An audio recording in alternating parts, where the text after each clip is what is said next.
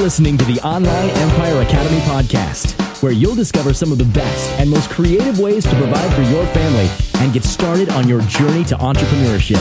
No crazy get rich quick schemes. No living in a van down by the river with your family while you build your business. If you want real, actionable, and proven entrepreneur ideas that you can use right now, join us for free at theonlineempireacademy.com. Now, get ready for the Online Empire Academy podcast.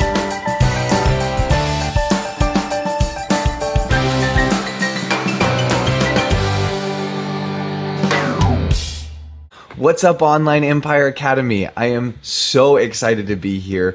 We have the incredible guest, Steven, Steven Sashen from Xero Shoes. And I am so excited. This is an absolutely incredible story and, and such an incredible opportunity for us as the Empire to learn from somebody who has been an expert at building exposure for their brand. So what's up, man? How are you? I'm well, honestly, I'm getting over two days worth of being in bed. So pardon me if I sound all sniffly. It's only because I am.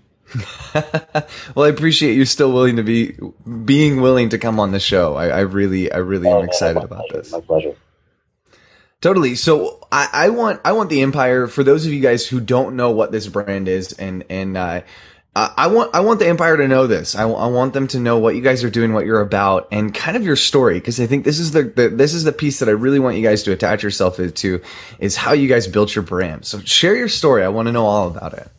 All of it. That's a long. um, used to be, you know, my wife Lana and I would go to parties, and people would say, um, ask me what I did, and I would just excuse myself and let her answer for me because uh, it, it's a lot of things. I've never had an actual job. Um, I, have heard about them. I think they sound interesting. I just don't know that I could do it. Uh, it wouldn't end well for anybody. So I've been I've been selling things online since geez 1992, actually 1991.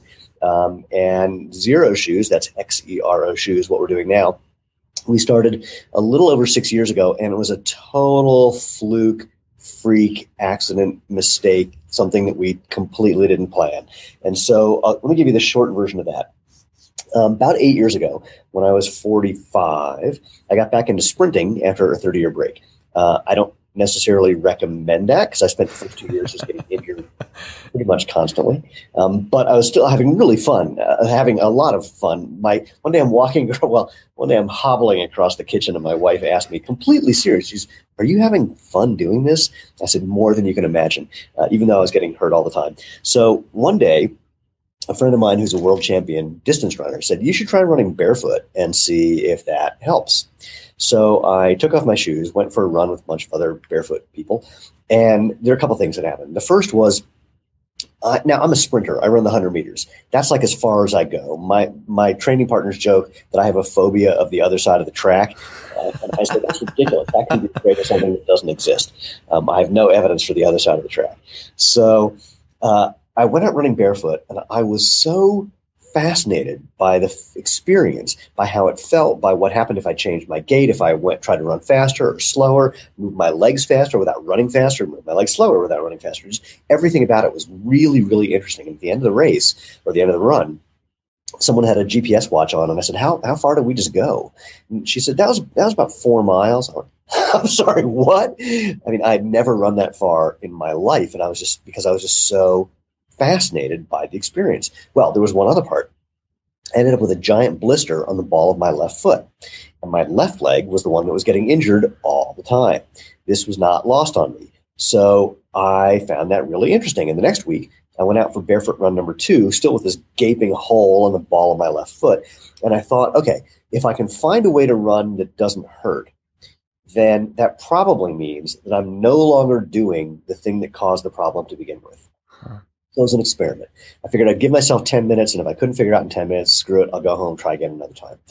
At about the nine minute and 30 second mark, when I was literally looking for where I was going to pull off and just hobble my way back to my car, something changed. And instantly, literally within one step, I was running faster, easier, lighter, more effortlessly, and with more fun than I literally ever had in my life. Wow. Now, I know what I what I did. I for those of you who are into running, I stopped overstriding. I stopped reaching out to grab the ground with my foot and pull the ground behind me. I just started landing with my feet underneath me. And, and rather than pushing and pulling, I was just lifting my feet off the ground and putting them back on the ground. And kind of, it, it just became more efficient. So um, I was sold. I love this idea of running barefoot or just being barefoot. It really was, it feels good and that's not an accident. There's more nerve endings on the bottom of your feet than anywhere but your fingertips and your lips, and you're supposed to feel things and know when things feel good. Your brain responds to that. Uh, and I quickly changed all my form problems that were causing my injuries. I'm now um, I'm now a Masters All American sprinter, which means I'm one of the fastest guys over the age of 50. Or technically, um, you're talking to someone who arguably could be the fastest Jew in the world. So, I love it. Yeah, be that as it may. Um, so I'd heard about the Tarahumara Indians. I knew about these guys. They're from Mexico. They were brought up uh, to Colorado to run uh, the highest ultra marathon in the world, the Leadville 100, and they ended up doing it either barefoot or in sandals that were made out of tire scraps of tire with leather strapped to their feet, which is what they usually wear. And I started looking around online, and I started making. I got some rubber from a outsole manufacturer, got some laces from Home Depot, and started making sandals for myself and for other barefoot runners in town. We'd just sit on the street corner just doing this, and people would walk by going, Hey, it's those things that those guys wear. So that was really fun. And then one day, here's where the accident came in. Well, all of this has been an accident so far. But one day, uh, a guy who is the local barefoot running coach says to me, You should treat this little hobby of yours like a business and put up a website because I have a book coming out about barefoot running. And if you had a website, I would put you in the book. So I rush home and I pitch this idea to my wife, who tells me I'm a complete idiot and that it won't work. It won't make any money. It's a waste of time. It's a distraction from the business that we had, which was an SEO business that we had been building and uh, and you know just don't do it. And I assured her that she was correct and that I wouldn't do it. I believe it goes to bed around nine and by ten I had a website. So um, the next day she's kind of grumbling that I had done this, and I said, "Look, look, it's an SEO experiment. The people who are ranking for the keywords that I care about." They're obviously there by accident. There's nothing that I could see where anyone was deliberately trying to rank. It was all just sort of random stuff. I said, we'll do this as an SEO experiment and see what happens. It'll be a good case study. Within three months, it was our full time job. It just took off um, because I owned it. I mean, there was a period of time in early 2010 where for any keyword I care about, I had 45 of the top 50 search positions minimum. Oh my goodness. It was nuts. Um, and that and it stayed that way for a while till competition came in and some Google changes happened about a year later. Uh, and then it was also coincidental with the rather meteoric and surprising uh, rise of interest in the book Born to Run by Chris McDougall that was all about the Tarahumara Indians and barefoot running and running shoes and how they don't do anything for you and all these other things. So it really was just a, um, uh, I hate using the phrase perfect storm, but it was. I mean, it was just all these things that came together just right and and took off. And then maybe nine months in, we ended up meeting these guys who formerly met at Reebok when they they started at Reebok 40 years ago when it was smaller than we are. In fact, less than half the size of what we are now. Uh, and they helped build it to 1.2 billion. And we met them socially, and they came over and worked with us on our business plan and our product development, and just because they liked what we were doing, and we got along really well. Uh, so it was. Uh, it, the whole thing was a fluke. And the reason that I love the fact that it was a fluke is that everyone has this idea that you can reliably find some technique or some step by step plan that leads to something successful. really, more often than not, the, the luck factor, the, the you know chance and unpredictability factor is way higher than the hey we planned it factor. Yeah, that's the story in a nutshell. That's so good. There's there's so many nuggets in there that I, I want to dig into. The first one, and kind of selfishly, is you said something about shoes that, and, and even in reading what you guys have written, like shoes actually can end up damaging your joints and stuff. Can you kind of expand on that? I, I mean, it's super interesting and something I want to get into before we get into kind of your exposure and how you, you manage that. Yeah. So here, here's the deal. In a nutshell, shoes suck. Bottom line. Sandals too. Um, and there are a number of things. So look at the shape of your foot. I mean, just like look down at your foot. It's basically triangular. Um, except now go look at your shoes and you'll see that it's basically diamond shape. So most shoes have these narrow, pointed toe boxes that restrict what your foot naturally wants to do, which is have your toes spread out. Um, most of them have what's called toe springs. So they, especially running shoes, they rise up at the front, which actually puts your toes, stretches out the plantar fascia, the bottom of your foot, essentially, um, unnecessarily and uh, unnaturally. Um, the thick cushioning that you have uh, on the bottom of most, again, I'll talk mostly about running shoes. It, it breaks down, actually sandals too, flip flops too. The thick cushioning breaks down and can lead you to, you know, falling off one side or the other and put your ankle all out of whack. Plus, ironically or paradoxically, cushioning actually increases the forces that go through your joints. Long story huh. about that. Um, a lot of the outsoles are stiff, so they eliminate both the sensory feedback from the ground that your feet are wired to receive, and your brain is wired to get from your feet. That's what's required for balance. Um, and also, it, it just impedes the natural flexion of the entire foot, especially the big toe, which is really important for proper push off um, from the ground and the healthy function and development of the arch. So, put all that together and you have something that can really easily lead to injuries and problems from plantar fasciitis, joint pain, balance problems in the elderly, pretty much you name it. Now, here's the kicker. Think of it this way. In the 45 years since the invention of the padded motion control running shoe, not one running shoe company has ever demonstrated that their product is, uh, well, that their product reduces injury or improves performance or simply is better than other products out there. Hmm. Now, the running shoe industry, industry is a six billion dollar a year industry. There's a lot of financial incentive to do this. Why haven't they done it? And the answer is pretty simple: they can't. Um, uh-huh. If you look at running shoes prior to like '72, when Nike came out with big, thick, padded things, they were all about as minimalist as what we do: thin piece of rubber, thin piece of leather on the bottom, really thin upper, really lightweight, really flexible. And then it all changed. And I've talked to a guy who talked to the doctor who helped Nike come up with these ideas. And that doctor recanted and said, All those ideas I came up with, I pulled them out of my butt. Um, I made them up. They weren't true. Um, wow. Now it's become common wisdom that you're supposed to have this. Orthotics, here's an interesting one. So, motion control and orthotics. There is no evidence that they work reliably. They work seemingly for 10% of the population. Nobody knows in advance which 10%. There's no evidence that a $500 custom made orthotic is better than a Dr. Scholl's insole that you get at Walmart. And this is a billion dollar industry. So, what we're looking at now in, uh, in whatever year this is, 2016, is the end result of over 45 years of advertising, marketing, and propaganda. And it's gone on so long that everyone thinks that it's true because they can't remember when it wasn't.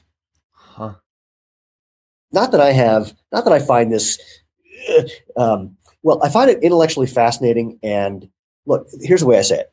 While running shoes in particular don't kill anybody, they often seem to cause the very problems for which they're sold as cures. And I, I like to say that running shoes are the new cigarettes. Huh.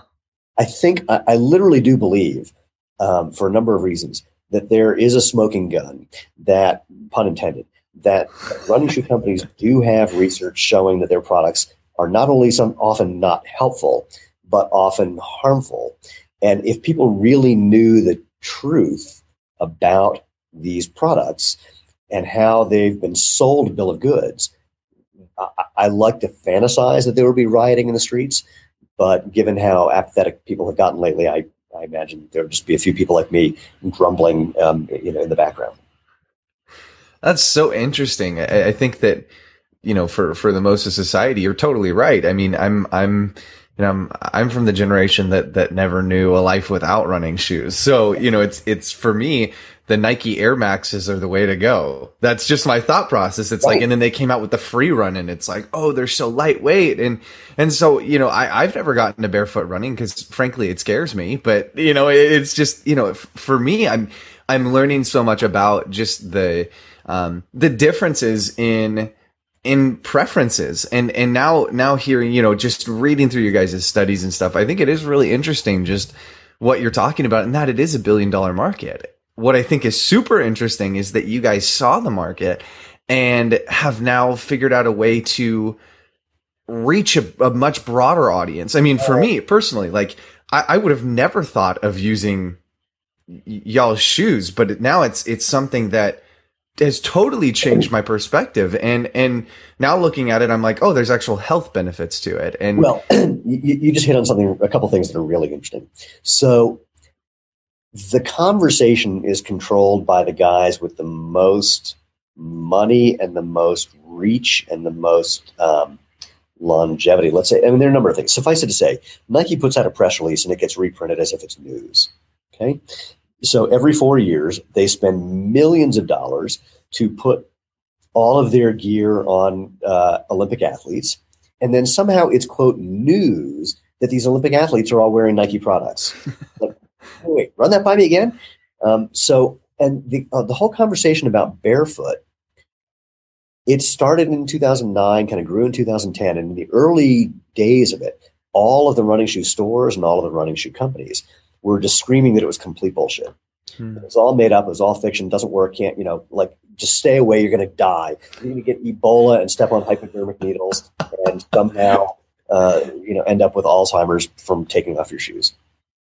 So I mean, it was just a massive propaganda war. It was it was hysterical, and and my favorite one is things like um, they'll pull out some doctor who has never taken off his shoes in his life. I mean, I, and I say that because I've been on panels where I'm with all these doctors, and they say, "Oh, barefoot running is going to kill you," and I go, "How many people on this panel have ever taken off their shoes and run barefoot for at least a mile on a paved road?" And I'm the only one. It's like, what do you? How do you guys know what you're talking about? You've never even tried it. You have no idea. How many of you have analyzed video of runners running barefoot on pavement. I'm the only one, you know. So it's like my the doctors will say things like, "I love barefoot running. It's putting my kids through college with all the new patients I'm seeing." I go, "All right, all right.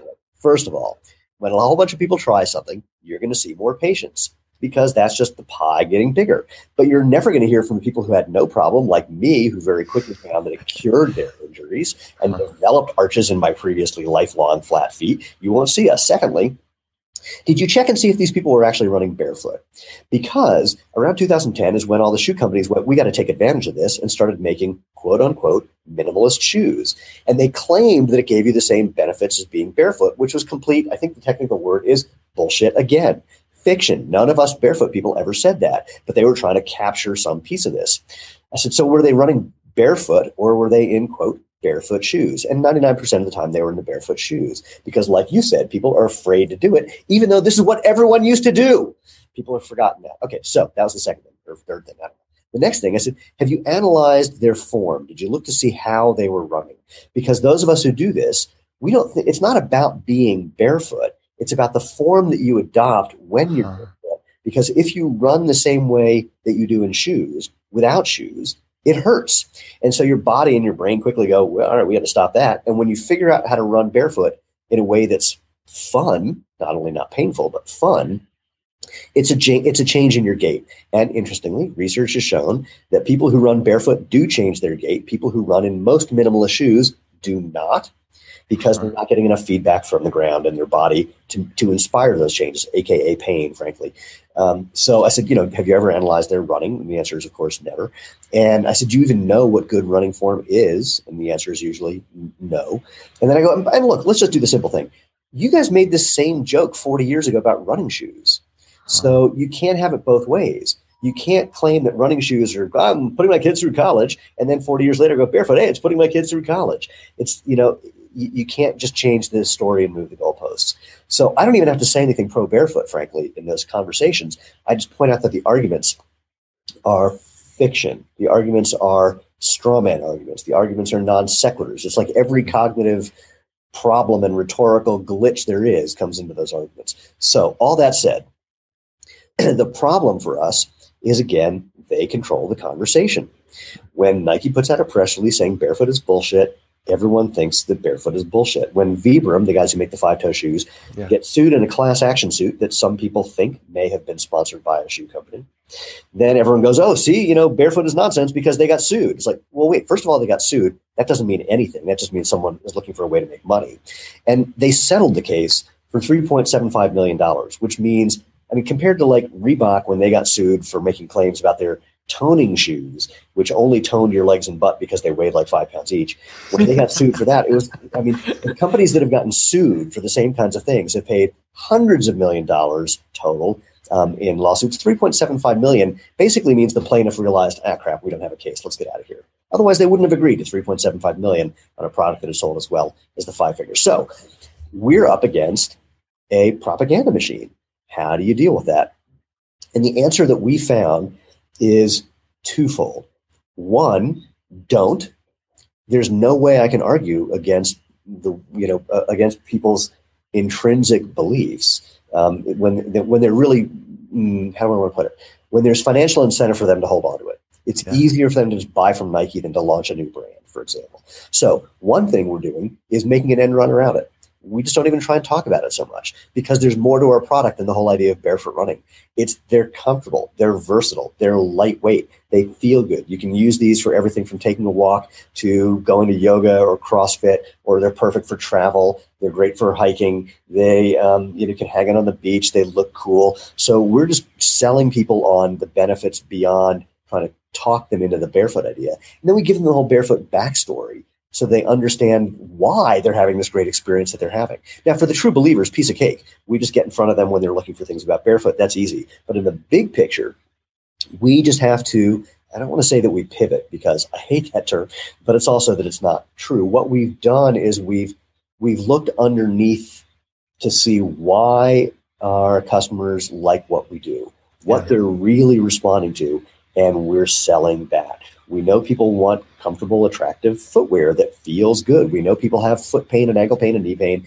We, we can't sell medical benefits, but we know that when people wear these shoes, they have these great experiences. So we we we we try to bypass the argument entirely and then they have their own experience. They go, "Oh my God, this is just like being barefoot. Only I've got protection and some comfort and some style." They sell themselves on the story. Hmm. So um, that's what we've had to do. And now that said, we really do have this mission about footwear that is natural, that has natural fit the way your foot is shaped, that has natural flex the way your foot is supposed to move, that gives you natural feel so you get feedback from the ground. All of those are really important. We didn't evolve to put these things in a cast. You would never go to a doctor. You, in fact, you would sue any doctor about if you walked in with any other complaint other than your feet, if he suggested, you know, why don't you just um, immobilize them for the rest of your life?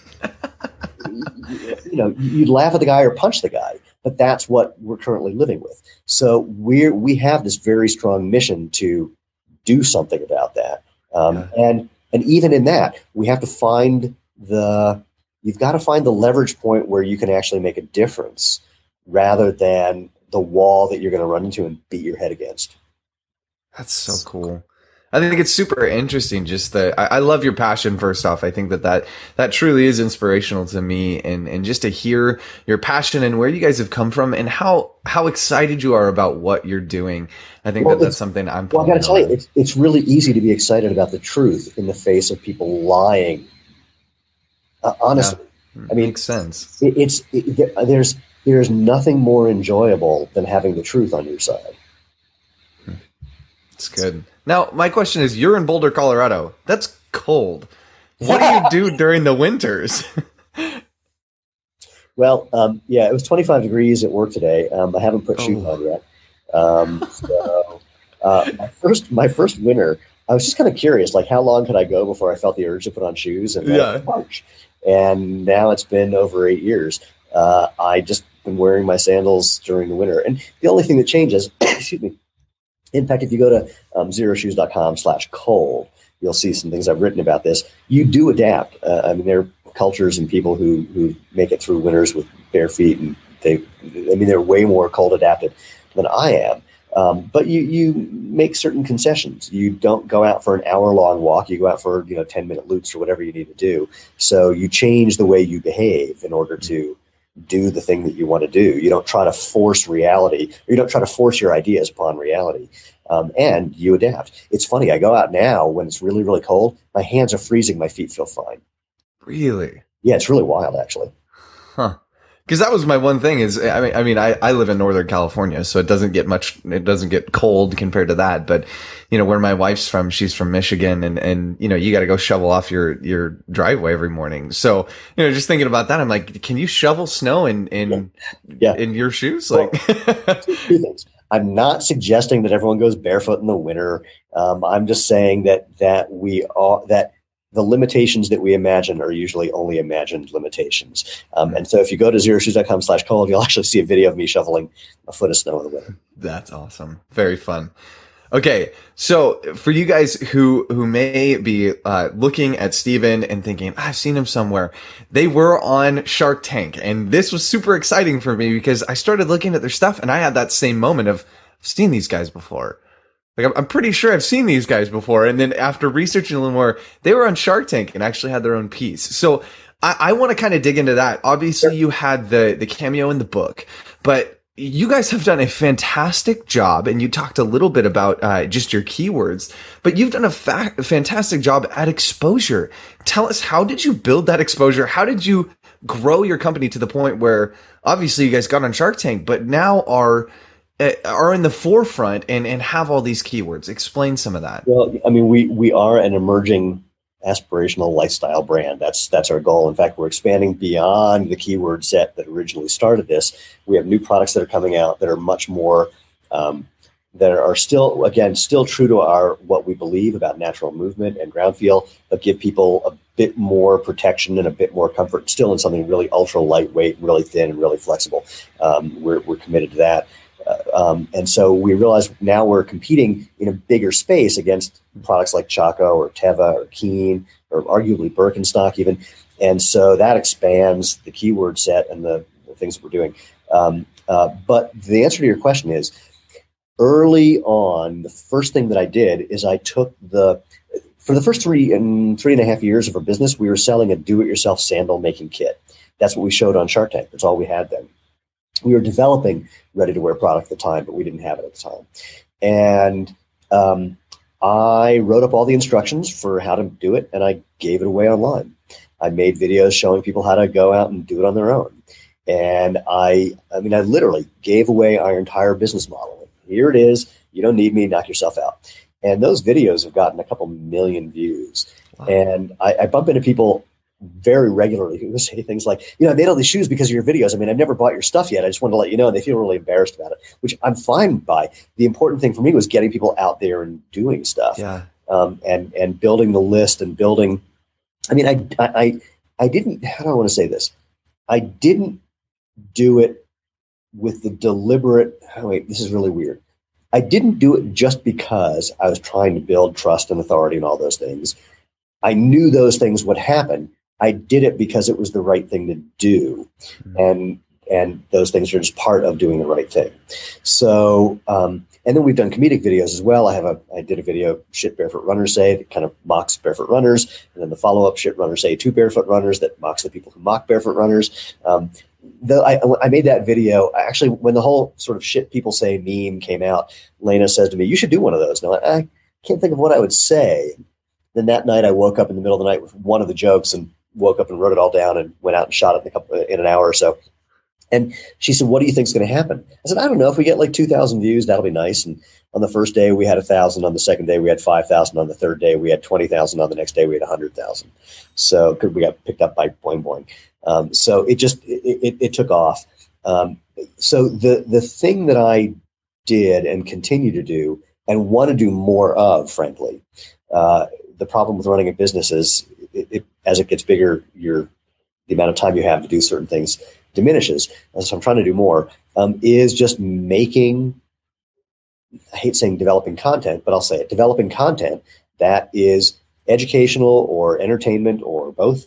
Um, that that helps people go out and do things on their own. They don't need me. That um, makes people like what we're doing just for the fun of it, um, or that does make people want to participate in what we're doing because they believe in the product or the mission or the idea or you know, some variation of the theme. So it's just find where the conversations are already happening and then get in on the conversation, not to promote yourself, but to be part of the conversation.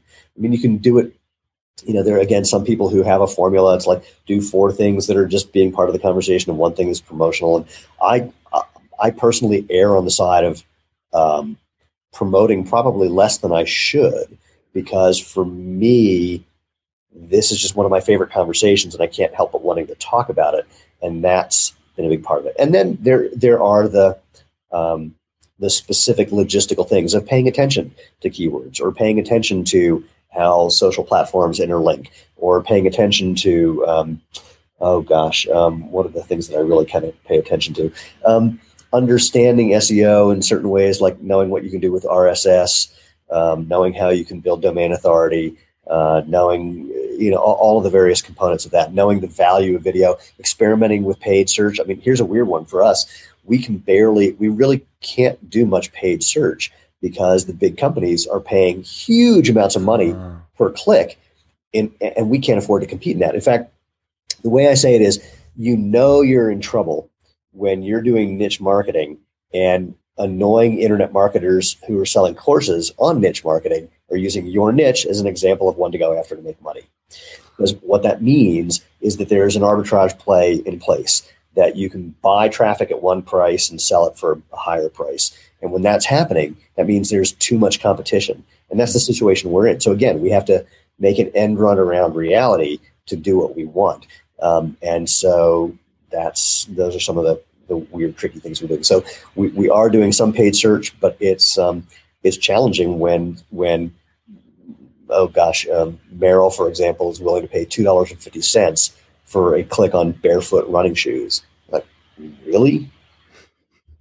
It's a lot of money at the end of the day. A lot of money at the end of the day. So it makes it hard. You know, the, the fantasy is that you can find some paid channel and just scale it, just turn up the dial, and as much as you spend, you make you know that plus something back and we've had to we've had to really really um, uh, get good at understanding our stats so that we could that we could frankly pull the plug fast without losing too much money. Um, it's it's kind of I'll, I'll give you this one. Every time someone calls me and asks me for money, which happens every day, multiple times for some marketing initiative, I always just ask them these two questions, and I swear I say this. I go, okay, I just want to know how quickly and cheaply can I find out if you have your head up your ass? And secondly, what are you going to do about it if you do? Because I have no interest in sending you a check for a bunch of money and having you shrug your shoulders and go, wow, I don't know why that didn't work. It usually does. And if they can't answer both of those questions, I don't hire them. Huh. I like it. That's that's really good. I think you, you touched on something earlier that that I wish I wish that our community would touch and, and and kind of grab a hold of, and even our own teams is if you have a private label product, I mean, you're you're working with these shoes, and yeah. and so many of our audience does have a private label product. Yeah. The thing we tend to forget is that there's a duty as as the sole proprietor of that product that I now need to market that. And some most of us, you know, just throw it on Amazon and and you know run ads to it, run ads on Facebook, do all that, which is great. I'm not I'm not knocking that. Work. Totally, but there's not what what I think you did and and really have championed, and I so appreciate this, is you took that to the next level and said, I'm I'm not just going to do this. I'm also going to make videos and tutorials. I mean, it was so interesting after going through your YouTube page, and we'll link the YouTube page uh, in this okay. post. But uh, watching your videos, I it didn't feel pitchy. You you had your thing at the end where you're like, you know, you have your your slogan at the end, but it didn't. I did. I felt like, oh, I'm gonna go Google what their website is. You know, I'm going to go Google it. It wasn't that, that it was like this big thing and I felt offended by, you know, all these links and like this pitch. It was just, Hey, I'm going to show how to use this to the best of the ability. And I'm going to talk about running. I'm going to talk about my product. For those of you who do have a private label product, this is a perfect example to learn from of, of taking a product private labeling it, and then showing your community, showing the people around you, whether it's family or your YouTube page, show them why they need to have that product. And, and I promise that things are going to start, those gears are going to start turning to where you can. I mean, I, I, love what you just said of people are going to approach you about, Hey, you know, I, I want to do X, Y, and Z to see if we can promote this. And, yeah. and then, you know, you're going to be able to say, Hey, where's your money? You know, put your money where your mouth is. How, how are you going to better? Well, it, it's interesting to say that. Um, and again, I'm not suggesting this is the only way you can put up a video sales letter that's all pitch, pitch, pitch. It's you know that has all the classic formulaic things of it's not your fault and and and scarcity and limited this and blah blah blah. You can do all that. Um, I uh, and sometimes it's relevant. You know, part of it is that we're our particular product is less of a problem solution product or solution yeah problem solution product this is people. There are some people who are searching for us because they do have a problem for which they think this is a solution, but we're not. Um, we're not in a business where people have. Um, I don't know, you know, monkeys growing out of their butt or whatever it is, the anti-monkey growing out of your butt cream. So, um, which if that doesn't exist, man, it totally. So, I think it's your next product. There you go. um, funny story about that. Not not monkeys in your butt, but next product. Um, um, but you know, we're we're not a we're not a problem solution focused focused company. Uh, even though, again, we do we we do believe that there are problems that get solved with what we're doing. We, for a list of reasons, don't want to go down that road. Um, it is fraught with peril with the FTC, frankly, and we don't want to do that. Um, I mean, again, Vibram got sued because someone claimed that they had made medical claims that they couldn't back up, and or scientific claims, same that they couldn't back up, and it's um, arguably true and arguably not so simple, which is why again tied into settlement. So um, for us, it's important just to be part of the conversation because if someone thinks you're always pitching them, you know, it's hard. It's you you know that guy who's at a party who is always on and he's always trying to be funny even when he's not. You don't want to be that guy, and you don't want to be the marketing version of that guy. You want to be someone that someone's willing to talk to about whatever you're doing, and be and, be willing to listen, not you know be waiting for the pitch. The number of times where I where I talk to people and I go, look, um, uh, you, you'll have to pardon me, but I'm taking I don't have my Xero Shoes CEO hat on right now. I have my let's just chat hat on um, and I know some people can't separate those, but I do all the time. I mostly, frankly, I mostly don't have my Xero Shoes CEO hat on, and that makes makes it so that I can have conversations with people at very high levels, and they don't find me clingy and and um, uh, you know narcissistic and all those things that, that annoy them. I, I, mean, I'm part of the conversation with them, not not part of a, just you know someone else trying to get something from them. And then I'll say to them, look, you know that I want, I, I'd like you to do something. And here's the conversation. Let's just have the chat independent of all that. And then we'll have the chat about that. And if it works, it works. And if it doesn't, it doesn't. Because I'm not, I, I, I, there's, there's that old line in sales. You can't say the wrong thing to the right person and the right thing to the wrong person. You know, I, I don't try to sell people all the time if for no other reason than it's just too much effort. Yeah, absolutely. Well, I'd love, I'd love for, for those of you who are watching, those of you who are listening, you can go to the YouTube page, but do you have any, uh, any samples or anything that you can just show via, via the, the, the chat? Product samples? Yeah. Just so happens, and this is literally coincidental. Um, I'm bringing these to a to a um, magazine later today, so they can d- take pictures of them. So one of our shoes, um, think um, think Chaco Teva Keen again. You know, sport sandals. They're usually like an inch and a half thick, and they weigh a pound and a half, and they're stiff as brick. And this is our um, Amuri Z-Trek sandal, and so you can see it from different angles. That's awesome. So it's um, five and a half millimeters thick. Um, this one weighs about six and a half ounces. We have a new product coming out in a little while that weighs even less. It's ridiculously flexible. You can roll it up and fit it in your pocket. Um, it fits in your pack, your pocket. It obviously packs well, people people see me roll it up and they go, "Hey, that's great for travel." I go, "Well, actually, packs flat this way, but yes." Um, and it's got a really durable outsole, um, really really grippy. People use this for fly fishing, for climbing mountains, for taking a walk. It's ridiculously comfortable, slides on and off.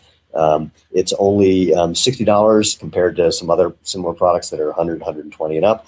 And true to our tire sandal heritage, um, our outsoles have a five thousand mile warranty.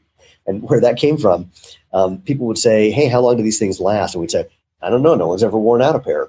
And then we thought about the whole tire sandal heritage and went, "Okay, five thousand mile warranty."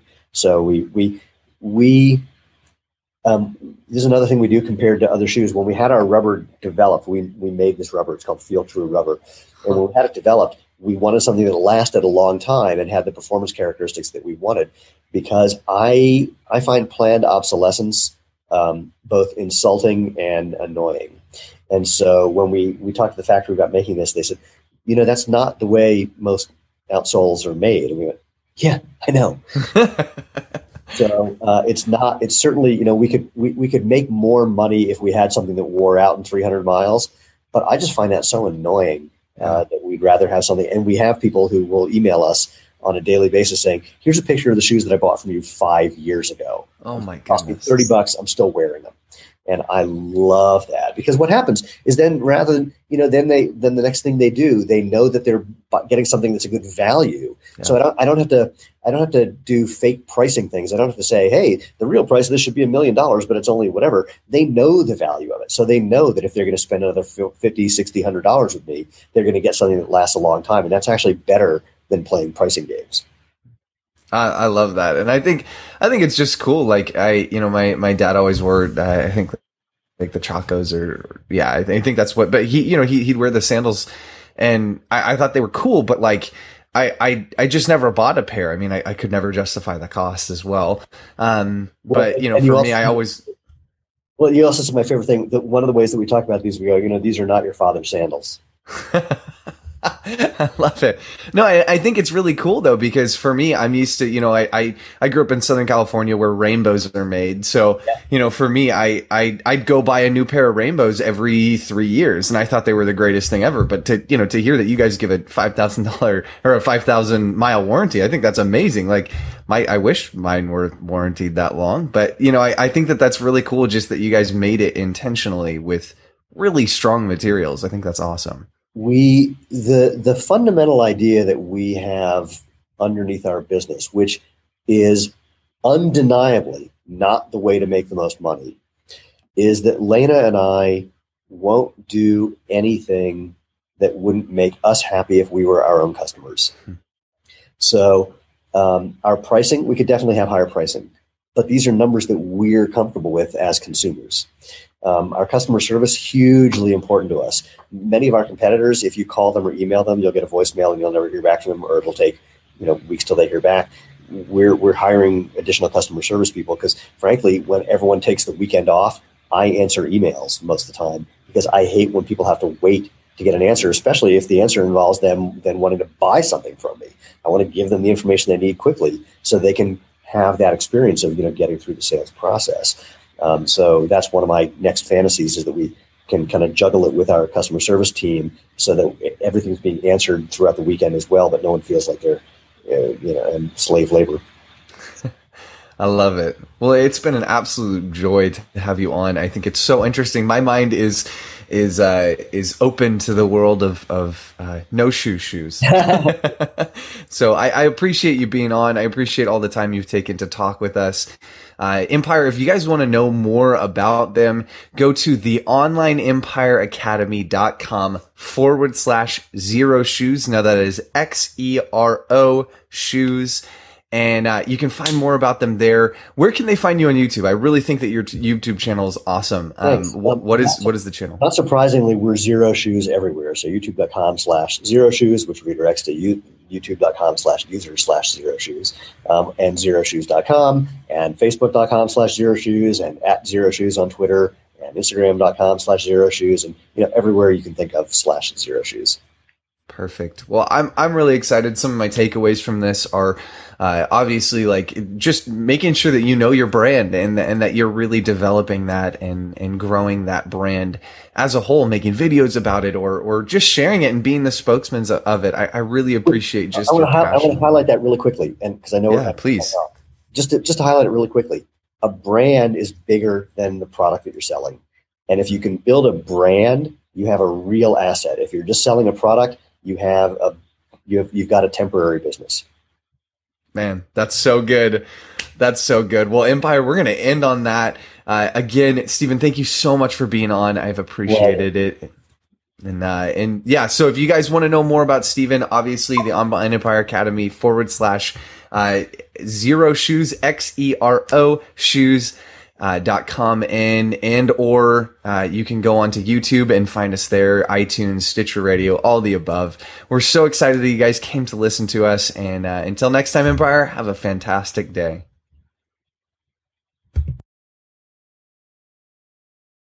Thank you for listening to the Online Empire Academy podcast. If you want real, actionable, and proven entrepreneur ideas that you can use right now, join us for free at theonlineempireacademy.com. If you've enjoyed this podcast, help us make more by rating us on iTunes and Stitcher Radio. We'll see you next time.